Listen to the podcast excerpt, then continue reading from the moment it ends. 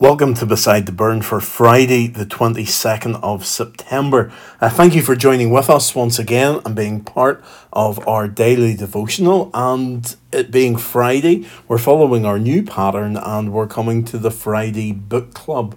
And each Friday, we're delving into a book. We're taking four to six weeks, maybe a little longer. I've discovered that this book is uh, maybe uh, there's so much in it that possibly can't cover it in that period of time, but we'll see. We don't want to drag it out too long.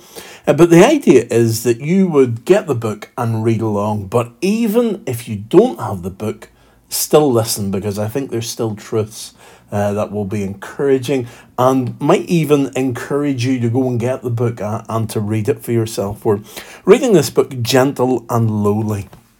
It's by an author called Dane Ortlund, and he is taking the heart of Jesus and he's trying to um, look at Jesus' heart. He describes it as though it were a diamond. And so in each of the chapters, they're relatively short chapters, about six pages or so.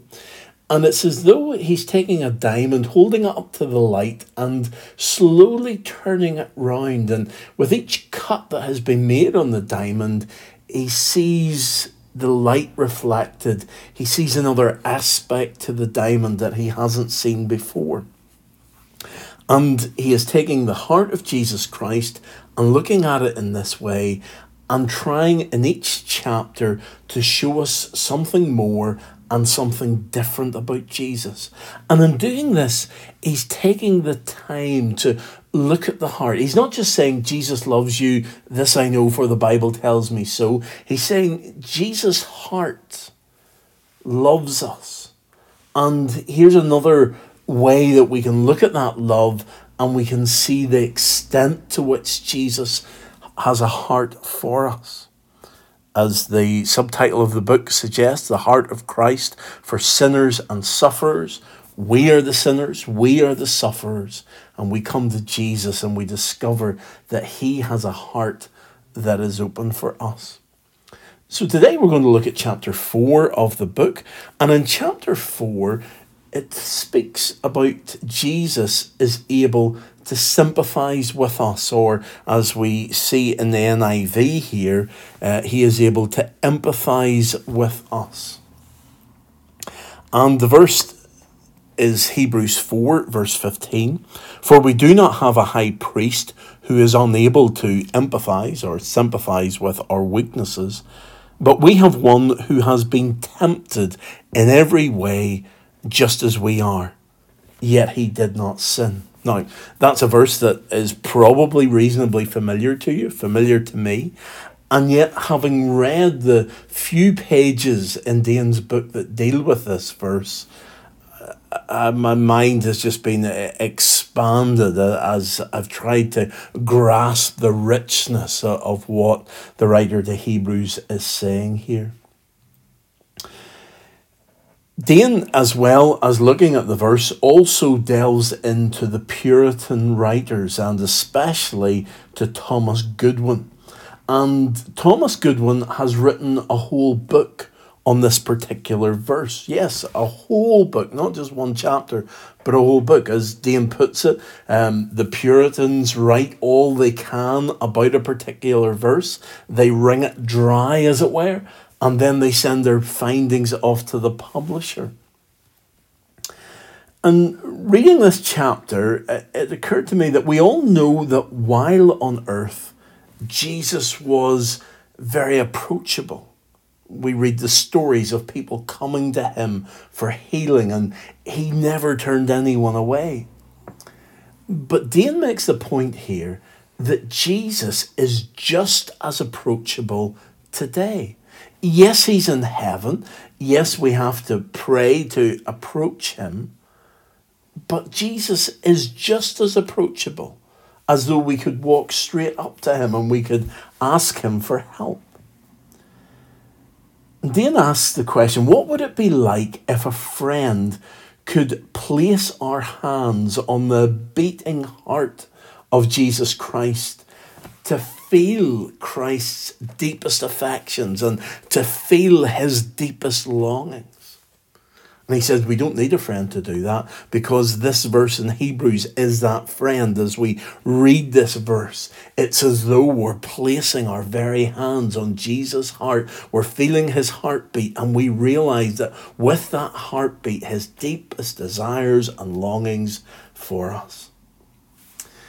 Dean also makes the point that we're all reasonably certain that Jesus is with us whenever things are going well whenever things are working out in our lives, we can say and we can look and we can see how Jesus is with us. But this verse tells us the opposite. It is in our weaknesses, and there we see it. We don't have a high priest who's unable to empathize with our weaknesses. It is in our weaknesses that Jesus sympathizes with us or empathizes with us. It's whenever we are weak. It's whenever we are struggling. It's whenever life is not going well that Jesus is with us all the more, as it were. And that's a wonderful insight for us who often think that we've been isolated and left alone whenever things are not going well. The word sympathize is made up of two Greek words. One of them is to suffer, and the other one is with. And therefore, sympathize simply means with suffering. Jesus suffers with us in our weaknesses.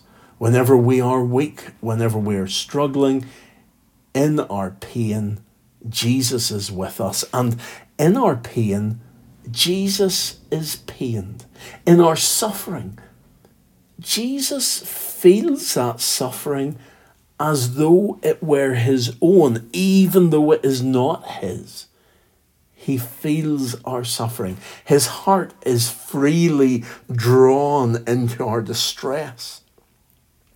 Jesus doesn't look on us from afar and see our suffering and our problems and say, well, what is the point in trying to help those Christians down there because they're always just getting things wrong and they're always messing things up.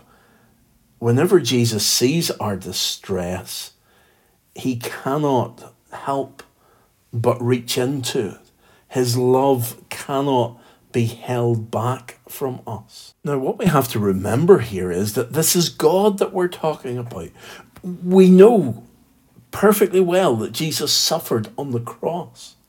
But to think for a moment that he continues to sympathize with us because of our weakness, that he suffers with us day by day, takes his relationship with us to a whole different level. This is the unrestrained witness of Jesus regarding his people. Jesus has been tempted like us. He has been on the difficult path that we are on, and therefore he sympathizes with us. It's not that Jesus is like a doctor who has the cure for sin and he simply prescribes his cure for us, and therefore our sins are forgiven. He is a doctor who has endured the disease for himself. He has taken our sin upon himself and he continues to suffer because of our sin. And therefore, he is able to bring us healing and forgive our sins.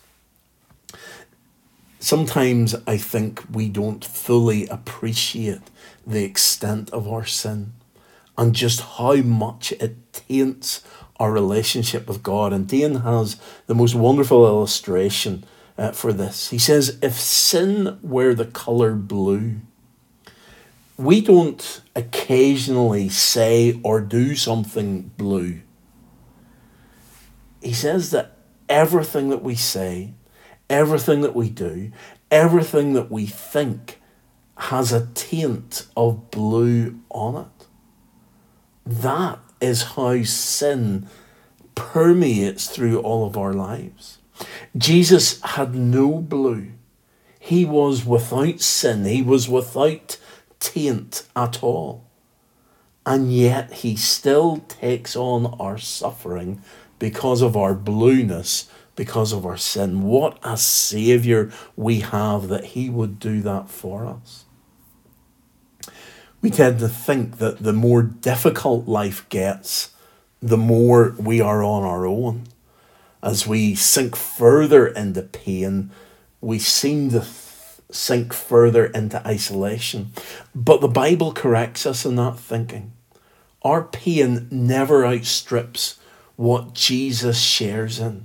We're never alone. The more difficult life gets, the more Jesus sympathizes with us, the more he is involved. So we shouldn't feel isolated. We should feel loved and cared for. Jesus has gone into heaven, but he still suffers with us. He still sympathizes in our weaknesses. But we do have to remember Jesus is without sin. And therefore, maybe that conjures up in our minds the idea well, does that mean that there's a limit to his sympathy? After all, we have sinned, but Jesus is perfect. We've given in to temptation, so we know what it is to sin, but Jesus doesn't have that experience. He never gave in to temptation. But that actually means that Jesus is able to sympathize with us more because, in never having given in to temptation, he has known the full limits of what that temptation is like. Dane quotes C.S. Lewis. C.S. Lewis has a, a, an illustration that helps us understand this. He talks about a man walking against the wind. And as the wind gets stronger, the man struggles to keep walking. And eventually the wind gets stronger and stronger, and he can walk no further. And therefore he lies down and he has given up walking. He doesn't know what it would have been like 10 minutes later. He doesn't know the full extent of the wind and how much stronger it would have got. Jesus never lies down. And therefore, he knows the strength of temptation better than any of us. Because at that moment that we give in to temptation and we sin, Jesus continues to stand firm. And he stands firm in that temptation, and as it gets more and more intense, he still stands firm and does not give in. Only he knows the full cost of temptation. For we do not have a high priest who is unable to empathize with our weaknesses but we have one who has been tempted in every way, just as we are, yet he did not sin. What a Saviour we have. Can I encourage you just to take that verse and, and read it over the weekend? Just meditate upon it. Just maybe write it out in a little card somewhere and have it sitting and just keep going back to it and looking at those words I'm thinking about how wonderful Jesus is that he would do this for us. Let's uh, pray together now. Heavenly Father, we thank you for all your goodness to us. We thank you that you have taken our sin and offer us forgiveness. And now, Lord, we trust in you in Jesus' name. Amen.